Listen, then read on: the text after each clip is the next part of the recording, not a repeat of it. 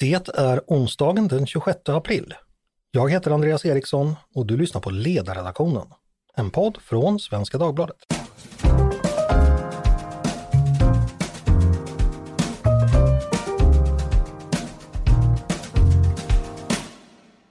Varmt välkomna till oss. De senaste veckorna har Sudan präglats av oroligheter eh, som mer och mer antar formen av ett inbördeskrig. Sedan mitten på april pågår strider mellan styrkor från dels den paramilitära organisationen Rapid Support Forces och den reguljära sudanesiska armén. Båda sidor leds av personer i den militärjunta som tog över styret av landet 2019. Många människor har dött och än fler har flytt och många västländer har ju, som ni säkert hört, också evakuerat sina medborgare från landet under de senaste dagarna, däribland Sverige. Vad är det som egentligen som händer i landet? Varför händer det? Vad är bakgrunden? Och hur kan situationen i Sudan påverka regionen och omvärlden i stort? Det tänkte jag vi skulle försöka gå till botten med idag, eller i alla fall så långt vi hinner. Och med mig har jag två gäster, nämligen Bengt G Nilsson, författare och journalist, upphovsman till flera böcker om olika länder i Afrika. Den senaste raden kommer eh, i höst och den heter Lundin Oil och sanningen om södra Sudan. Varmt välkommen hit Bengt! Tack ska du ha, tack tack! Och så har vi med oss Görel Espelund, också du journalist och författare eh, som har jobbat med särskilt fokus på Afrika, bland annat som tidigare korrespondent för Sydsvenskan och Göteborgs-Posten. Välkommen du också Görel! Tack så mycket! Nu är det så här med Sudan att jag tror att de flesta av er som lyssnar är ungefär eh, som mig, att man inte har jättebra koll på det här. Så jag tänkte vi ska börja väldigt grundläggande.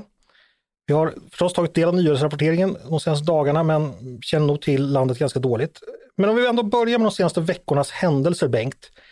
Ja, jag gick ju väldigt summariskt igenom dem nu, men vad är det egentligen som har hänt sedan mitten på april ungefär? Det som har hänt är att eh, två grupperingar inom Sudans väpnade styrkor har råkat i krig med varandra. Eh, under befäl av eh, en, en, person som heter Mohammed Habdan Dagalo. Och låt oss kalla honom för Dagalo här för enkelhetens skull, för det blir så många konstiga namn här annars. Mm. Och den andra personen, det är alltså arméchefen eh, Abdul Fattah al-Burhan. Eh, al-Burhan tycker jag vi ska försöka kalla honom för här. Eh, arméchefen Burhan, han, han för ju befäl över den nationella armén, medan Dagalo däremot, han för befäl över det som brukar beskrivas som en paramilitär grupp eller kanske en milis.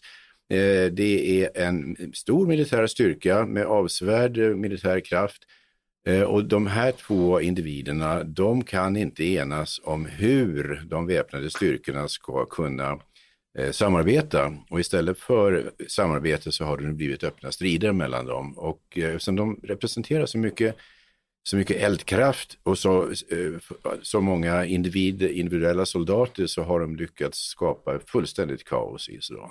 Mm. Eh, Görel, vill, vill, du komplettera Bengts sammanfattning med, med någonting? Nej, egentligen det enda jag skulle vilja säga är att, att det här går ju ganska långt tillbaks historiskt också. Eh, det är ju ingenting, det vi ser idag har ju sina rötter långt tillbaka och det är ingenting som plötsligt har hänt. Men jag menar i grunden sedan den 15 april tror jag det var som striderna bröt ut, så är det ju precis så som Bengt har sagt. Det har blivit två stycken styrkor som står mot varandra och eh, vi har kaos. Mm. Eh, vi ska prata mer om de senaste veckornas händelser snart, men jag tänkte, precis som du, du säger, så får man gå till historien för att förstå det här bättre. Eh, om vi då börjar med Görel, tänkte 2019, som jag sa, militären tog över styret av landet och något som kallades Transitional Military Council under general då Al-Burhan, som vi, vi, nämnde tidigare. Eh, han ledde landet. Eh, Görel, vad var det som hände 2019? 2019 då hade Sudan styrts ungefär i 30 år av samma ledare Omar al-Bashir. Och eh, det började förekomma fler och fler massdemonstrationer mot hans styre. Eh, för att folket var väldigt missnöjda. Mat och bränslepriser hade stigit. Staten hade blivit allt fattigare. Vi ska komma ihåg att Sudan förut var en betydligt större land. Man hade 2011 delat sitt Sydsudan och ett Sudan. Och de stora olje Eh, fyndigheterna och oljeinkomsterna därmed hade i princip eh, tillfört Sydsudan så att Sudan blev fattigare och fattigare. Och många av de som kom ut och protesterade 2019 mot de, den svårekonomin och de svåra förhållandena. Det var, många var unga, en hel del av dem var välutbildade och många var dessutom kvinnor. Och till slut så ledde den här stora protestvågen fram till en militärkupp där Omar al-Bashir faktiskt störtades i april 2019. Mm. Men då hade militären tänkt sig att man skulle ta över ledningen under ett par år. Eh, det hade inte demokratisträvarna eh, tänkt sig utan de ville ha ett övergång till civilt styre. Protesterna fortsatte, militären och polisen ingrep, många dödades. Det blev ett ökat tryck på militärledningen att faktiskt tar till sig det här med kravet på civilmilitärt styre och så blev det då till slut eh, ett form av övergångsstyre som bildades med Buran som ledare och en, en tidigare FN-diplomat som heter Hamdok som var den civila sidan. A lot can happen in three years, like a chatbot may be your new best friend. But what won't change? Needing health insurance. United Healthcare Tri Term Medical Plans, underwritten by Golden Rule Insurance Company, offer flexible, budget friendly coverage that lasts nearly three years in some states. Learn more at uh1.com. Eh, Bengt, alltså vi har dramatiska år bakom oss. Eh, jag förstår det. Vad skulle du, eh, vill du fylla på något här kring 2019? De här demokratisträvandena, hur, hur långt kom de? Hur långt kom man i, i arbetet för att införa demokrati i Sudan? Mm, inte särskilt långt alls och vi måste komma ihåg här att Sudan eh, har ju under väldigt lång tid varit ett väldigt militariserat samhälle. Eh, inbördeskriget eh, 1983 startade det i södra Sudan eh, och det slutade 2005 med en fredsöverenskommelse som utmynnade i att landet delades, precis som Görel sa. Och eh, den här delningen av eh, Sudan 2011 Eh, fick ju väldigt, väldigt allvarliga konsekvenser för det som det, Sudan under, alltså under Khartoumregeringen. Eh, sen så eh, störtades Omar Bashir i en militärkupp och den utlöstes, precis så, som Görel säger, då, av demonstrationer på gatan. Och det ironiska kan man väl säga är att det som störtade denne Eh, ledare som hade suttit vid makten i 30 år, det var höjningen av priset på bröd. Eh, och det här är någonting som jag tycker är väldigt talande för hur eh, politik kan gå till i ett land som Sudan. Alltså det, det är sådana här till synes banala saker som faktiskt kan störta en envåldshärskare. Han hade ju tidigare då också blivit eh, åtalad av internationella brottmålsdomstolen som ville eh, eh, sätta dit honom för hans eh, anstiftan till våld i Darfur i västra den, regionen i västra, västra Sudan. Eh, och han greps och sattes i fängelse, men han är ännu inte utlämnad till ICC, internationella brottmålsdomstolen. Kommer sannolikt inte heller att bli det skulle jag tro. Därför att eh, allt fler afrikanska envåldshärskare, de eh, inser att man ska inte lämna ut någon till ICC, inte ens den värsta skurk, för risken ökar då att man själv hamnar på, i ICCs finka nästa gång. Och det här är också talande för hur militärer beskyddar varandra eh, och eh, håller varandra om ryggen. Och även de här två, eh, Al-Burhan och Dagalo, de har ju samma bakgrund som rebeller kan vi säga i Darfur. Darfurkonflikten kommer vi aldrig undan alltså. Den är central i det här sammanhanget. Och jag vet inte hur djupt vi ska dyka i den, men eh, eh, förstår man inte konflikten i Darfur så har man nog svårt att förstå vad som händer idag också. Mm. Ja, men varför inte göra det och prata om Darfur-konflikten? Eh, vill du börja? Den har ju säkert eh, ja, många följare förstås i media, men det var ju några år sedan den var som eh, mest aktuell. Kan du berätta lite, vad handlade den om i, i sin tur?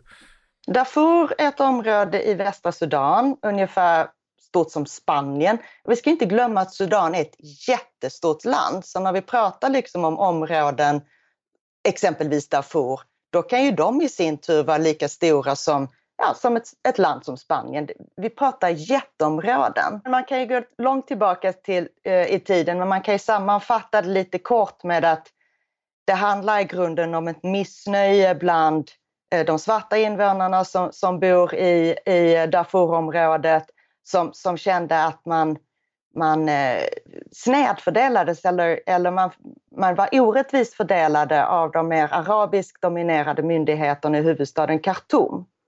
Och eh, det här missnöjet hade pyrt under väldigt lång tid och 2013 så blev det då en väpnad konflikt eh, mellan i första hand den afrikanska eh, gerillan SLM och då regeringsstödd arabisk milis Janjavid.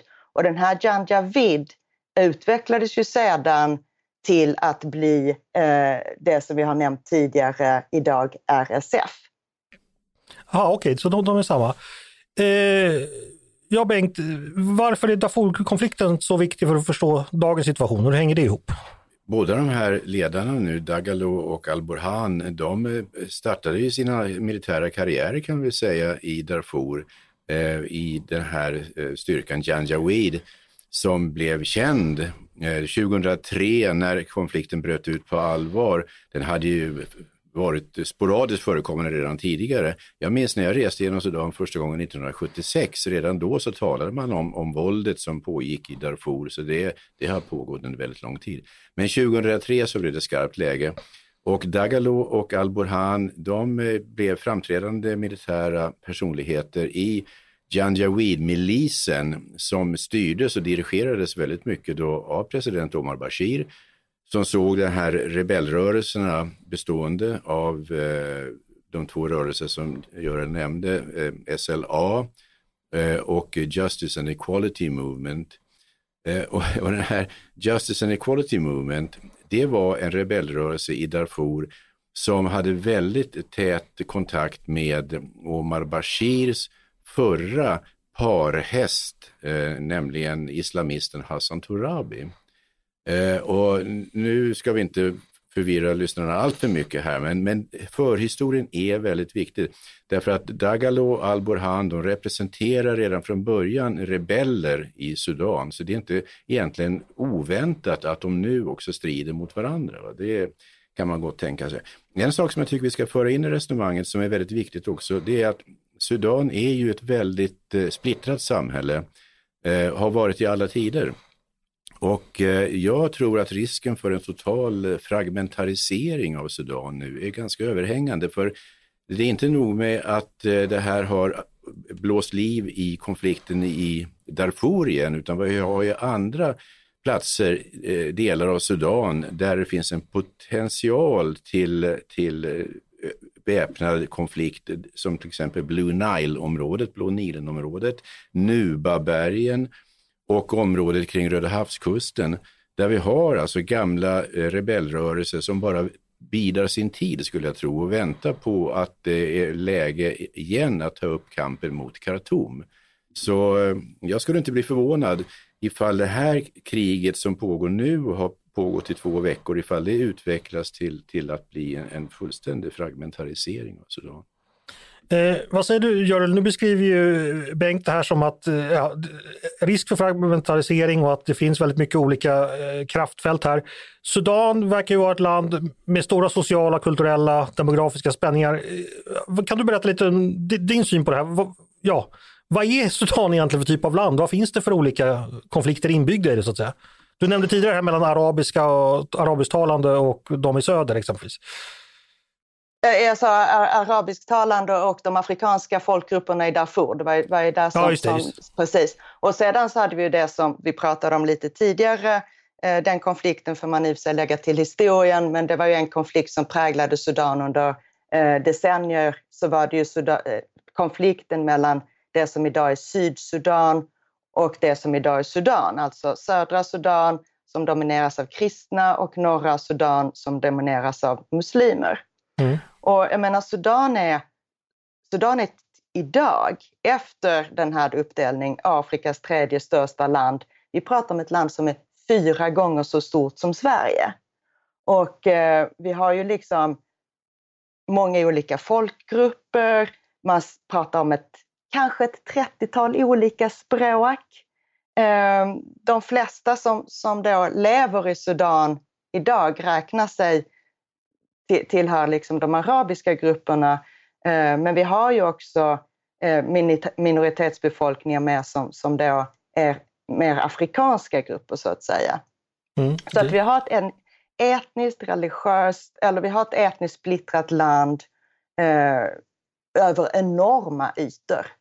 Eh, Så, så, att, så att det är komplicerat och det är stort.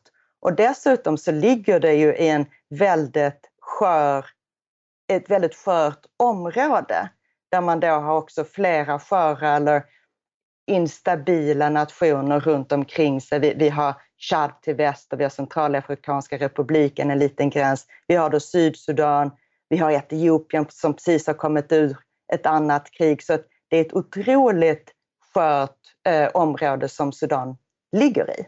Mm. Vi ska återkomma till, till regionen. Bengt, bara en fråga. Eh, har Sudan någonsin varit en demokrati?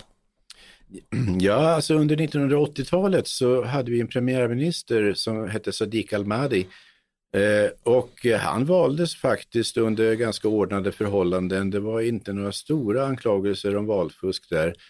Eh, Sadiq al-Mahdi, han representerar ju en gammal, mycket känd familj i, i, eh, i eh, Sudan och eh, han fick inte sitta så länge på sin post för 1989, som sagt, 1989 så störtades han av denne Omar Bashir. Så det var en kort eh, sudanesisk vår kan man säga som pågick i några år på 1980-talet.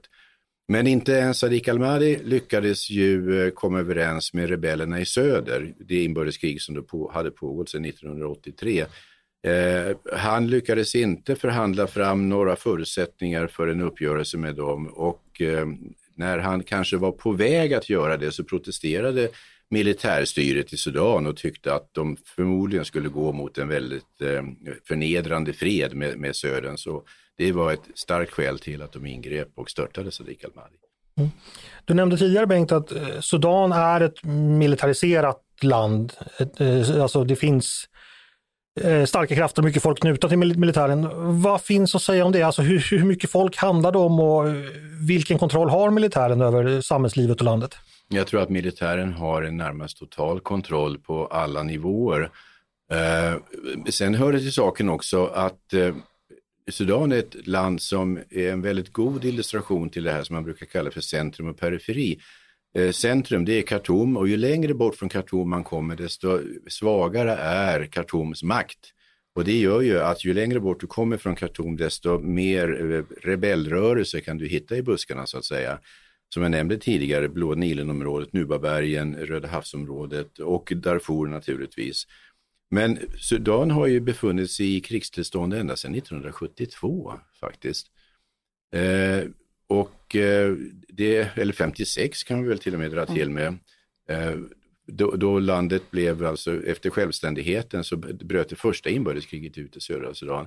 Det har aldrig rått en riktig fred. Så naturligtvis så har militären alltid varit eh, den dominerande kraften. Då och då har det poppat upp försök till demokratisering som under Sadiq al-Mahdi och sen under den här korta perioden då efter störtandet av Bashir. Men att militären kommer att fortsätta styra Sudan under överskådlig tid, det tror jag alldeles klart. Mm. Släpper in dig där, Görel. Det här med att eh, eh, det, det är ett fragmenterat land. Är det så att om man kommer en bit bort från huvudstaden så är eh, man, man lojaliteten och så att säga vad man identifierar sig med, är det snarare närområdet än centralmakten i Khartoum? Alltså Sudan som stort är inte så viktigt eller Khartoum är inte så det relevanta? Eller hur funkar det? Alltså bland vanligt folk tänker jag. Jo, men det skulle jag säkert säga. Eh, jag har, jag har rest mest i, i, i södra Sudan och sedan så har jag varit eh, i Sudan, i Khartoumområdet. Eh, men inte, jag har inte rest lika mycket i Sudan som Bengt. Eh, däremot så skulle jag vilja säga att, att jag tror säkert på det som man pratar om centrum och periferi. Absolut. Eh, så är det ju ofta i de här stora länderna som inte har haft någon liksom en central regering som, som eh, har lyckats få kontroll på hela landet utan man är lojal med sitt område eller sin region snarare med en huvudstad som man kanske då dessutom tycker förfördelar just ens egen folkgrupp eller just ens egen eh, region. Mm, okay. ja, då har vi doppat tån lite i den sudanesiska historien. Eh, vi hinner kanske inte, ja, det finns väldigt, väldigt komplex historia och det finns mycket att säga om den. Jag tänkte bara vi ska återgå till nuet Bengt. Vad är det som har gjort att Rapid Support Force då har agerat som de verkar ha gjort nu? Att, eh, har de helt enkelt bestämt sig för att göra uppror och ta över makten själva? Eller vet vi vad som hände egentligen när, de, när kriget började den här gången? Det är ju en maktkamp mellan de två befälhavarna, Dagalo och Al-Burhan.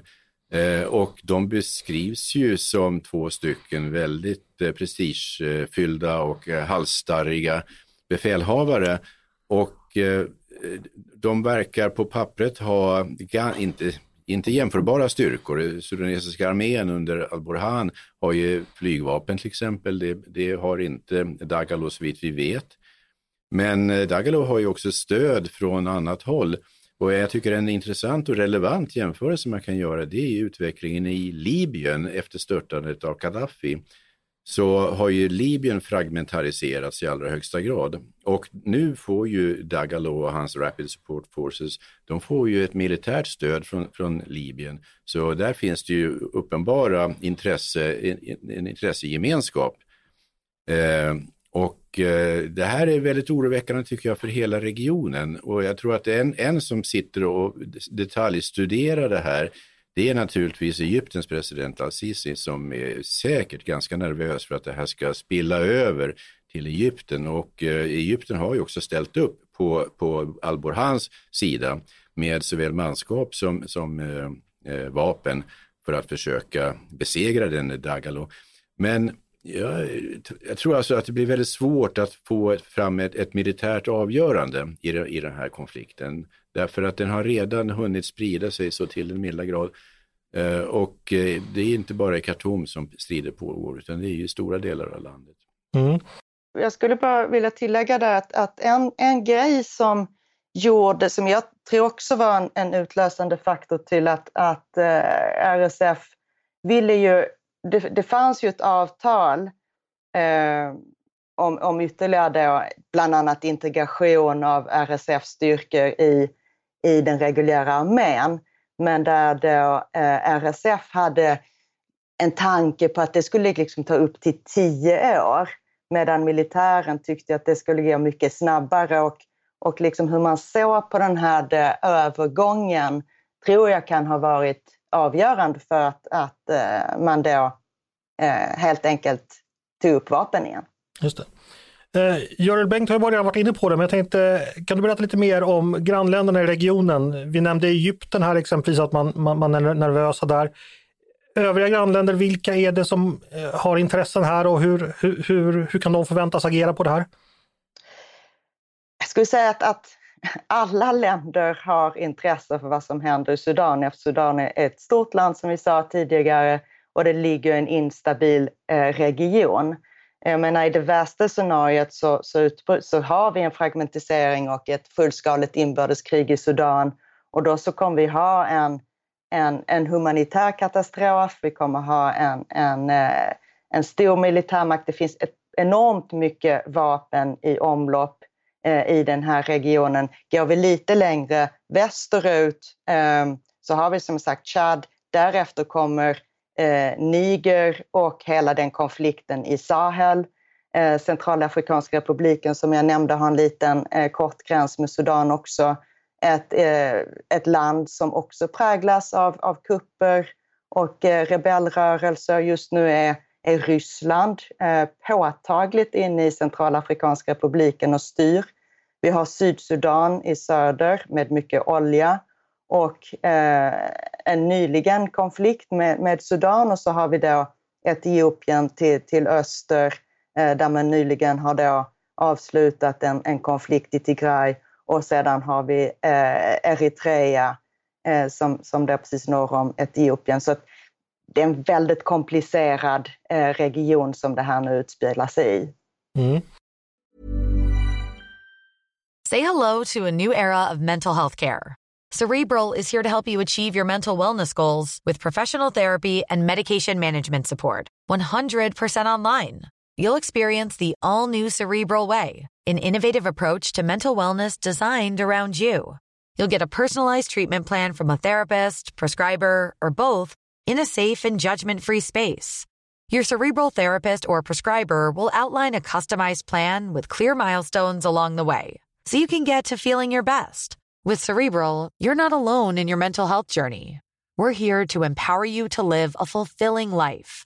So take that first step towards a brighter future and sign up today at cerebral.com slash podcast and use code ACasts to get 15% off your first month. Offer only valid on monthly plans. Other exclusions may apply. Offer ends July 31st, 2024. See site for details.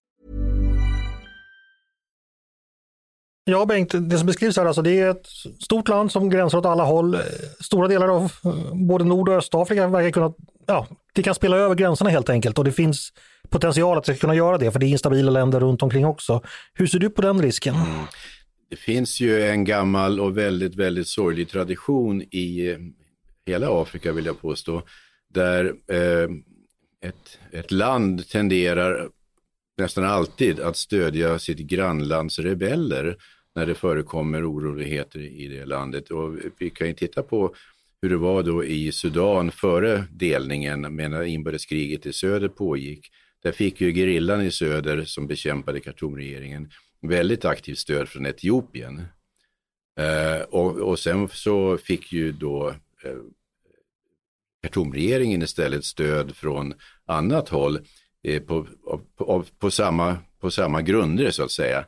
Och det, det här är sånt som hela tiden underblåser konflikten så att eh, nu den här eh, Rapid Support Forces under eh, Dagalo får stöd från annat håll, det är inte oväntat alls. Alltså, och det här kan ju då göra att konflikten blir ännu mer infekterad. Det sades eh, nyligen, bara för några dagar sedan, att etiopiska styrkor hade eh, blivit involverad i strider i östra Sudan, nära gränsen till Etiopien. Då. Eh, det förnekas från etiopiskt håll, så jag vet faktiskt inte riktigt om det där stämmer eller inte. Men eh, eh det, det, alla sådana här konflikter tenderar att engagera de omkringliggande länderna som ser möjligheter då att skaffa sig någon typ av strategiska fördelar genom de strider som pågår. Mm.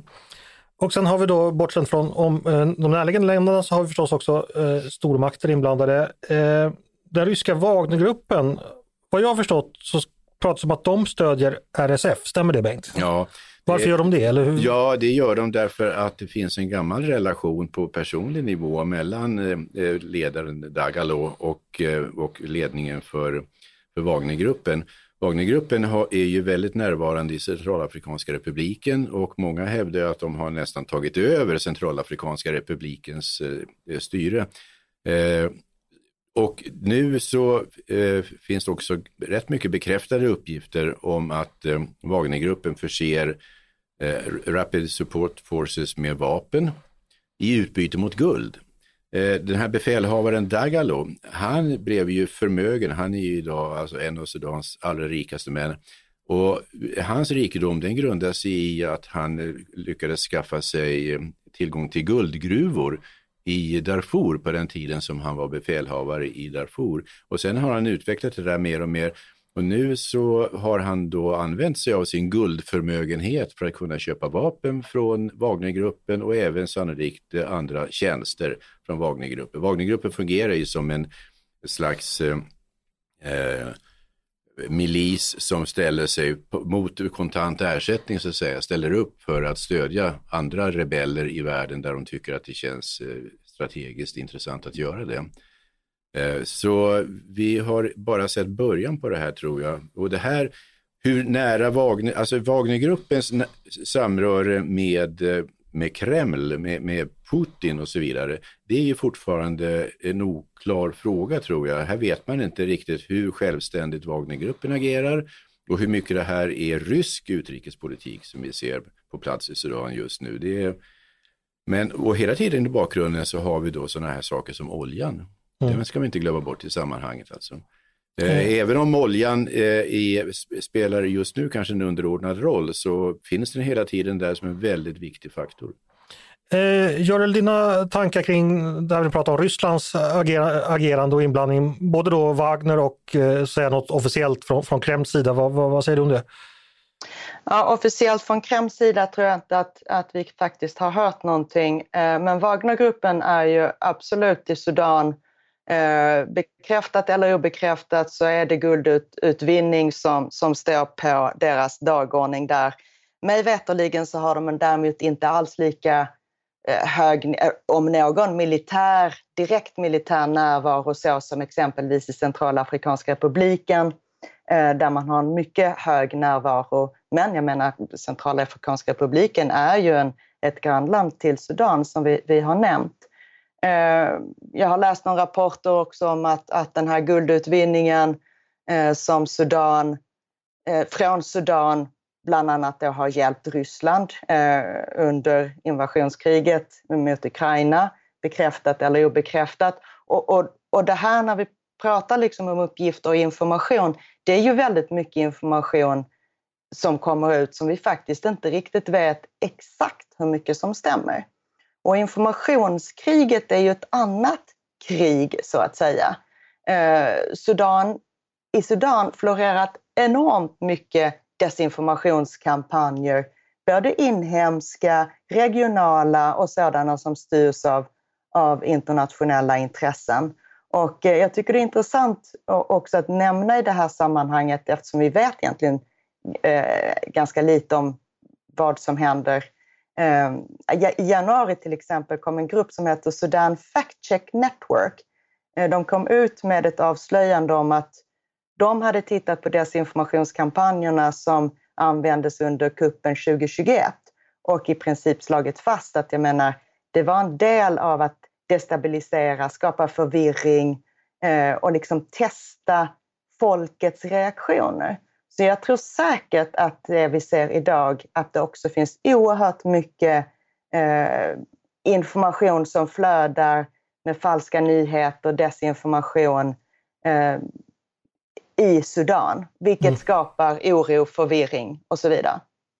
Görel, vad har vi hört från eh, väst hittills, alltså från Washington och, och EU? Vad har man sagt? Uh, ja, man kallar ju alltså, först och främst skulle jag också vilja ta upp Afrikanska unionen. Även om Sudan är utesluten ur den organisationen så har man ju också kallat på en omedelbart eldupphör. USA är ju också eh, aktiv att försöka skapa eh, eldupphör eller möjligheter till fred. Eh, intressant kan vara att nämna att, att eh, i december 2020, alltså efter Omar al-Bashirs hade störtat, så lyfte ju faktiskt eh, USA ut Sudan från sin terrorlista. Eh, där de hade, Sudan hade varit på USAs terrorlista i 27 år för länder som anses understödja terrorism. Mm. Och eh, det var, det var ju en helt ny vändning i relationerna med USA och Sudan eh, som man då både öppnade upp för ökat stöd, ökat bistånd och demokratistöd. Eh, så att reaktionerna internationellt har, internationellt har ju varit skarpa och kritiska. Eh, vi ska snart börja avrunda för vår tid är ute. Bengt, bara kort kommentar från dig. Omvärldens reaktioner, är det någonting du vill komplettera med där? Nej, jag skulle väl säga så här att eh, under hela den här väldigt långa perioden när Sudan har varit eh, i krig med sig själv, inbördeskrig, så har ju omvärlden eh, haft eh, egna intressen för att eh, försöka eh, få fram en fredsuppgörelse och det lyckades ju över förväntan 2005 vill jag säga när, när södra Sudan eh, då äntligen man kunde skönja ett, en eh, utveckling där som så småningom resulterade i att landet delades, eh, Sudan delades och det blev en självständig nation. Där fanns det väldigt starka intressen från det internationella samfundet. Idag har vi inte de starka intressena på det sättet. Här är det nog mer militär strategiska intressen som står på spel. Vi ska komma ihåg att Sudan har ju en kust vid Röda havet och Röda havet är en otroligt viktig eh, viktigt vatten att eh, hålla koll på och där vill inte USA att exempelvis Wagnergruppen upprättar en, en flottbas, vilket faktiskt har talats om på senare tid. Det skulle kunna få katastrofala följder för hela sjöfarten och oljetransporter och allting. Så naturligtvis så finns det militärstrategiska intressen som står på spel. Mm. Om vi bara som sista fråga ska jag be er eh, ja, titta lite vad man ska hålla ögonen på i framtiden. Vad är det som avgör om det blir ett fullskaligt krig av det här eller om det kan bli en deeskalering? Och om det blir ett krig, vad, vad är det som i så fall avgör utgången? Eh, Görel, vad, vad kommer du, du hålla utkik efter framöver? Jag kan väl säga att jag är ganska pessimistisk vad som gäller utvecklingen och jag tror inte att någon av de här grupperna tror sig, eh, eller jag tror rätt sagt att båda grupperna tror sig kunna vinna militärt och eh, när vi har en sådan situation så bäddar ju inte det för några fredssamtal. De vapenvilor som hittills har framförhandlats har ju inte respekterats, i alla fall inte respekterats fullt ut. Eh, jag tror att jag kommer att hålla ögonen på just det vi har berört tidigare. Kommer detta då väcka eh, de slumrande miliserna, rebellerna i andra regioner i landet? Eh, kommer någon, eh, liksom någon av grannländerna officiellt gå in på den ena eller den andra sidan? Eh, den typen av utveckling. Men tyvärr så ser jag ganska mörkt på, på utvecklingen så som, som den ser ut just nu. Mm. Och samma fråga avslutad till dig Bengt. Vad, vad, vad ligger i korten nu så att säga? Ja, jag tror inte att det är rimligt att förvänta sig någon typ av förhandlingslösning på den här konflikten. Jag tror faktiskt inte det. Och jag ser inte heller hur den militära eh, lösningen kan, kan se ut med annat än att den ena gruppen krossar den andra. Jag är väldigt orolig för att det här kan bli en väldigt utdragen konflikt. Alltså vi måste minnas att Sudan är notoriskt dåligt på att eh, hålla, hålla avtal som upprättas under hela inbördeskriget i södra Sudan. Det var ju avtal efter avtal efter avtal som slöts och alla sprack hela tiden. Eh, tyvärr är det nog så vi kan förvänta oss av det här också. Ja, ganska mörka utsikter alltså sammanfattningsvis. Eh, därmed säger jag stort tack till Görel Espelund och Bengt G Nilsson för att ni gästade podden idag. Tack så mycket båda två. Tack själv. Tack ska du ha. Och tack också till er som har lyssnat idag på Ledarredaktionen, en podd från Svenska Dagbladet. Ni är varmt välkomna att höra av er till oss på redaktionen med tankar och synpunkter på det vi precis har diskuterat. Men också om ni har idéer och förslag på vad vi ska ta upp i framtiden. I båda fallen så är det bara att mejla till ledarsidan snabel svd.se. Dagens producent har varit Jesper Sandström. Själv heter jag Andreas Eriksson och jag hoppas att vi hörs snart igen.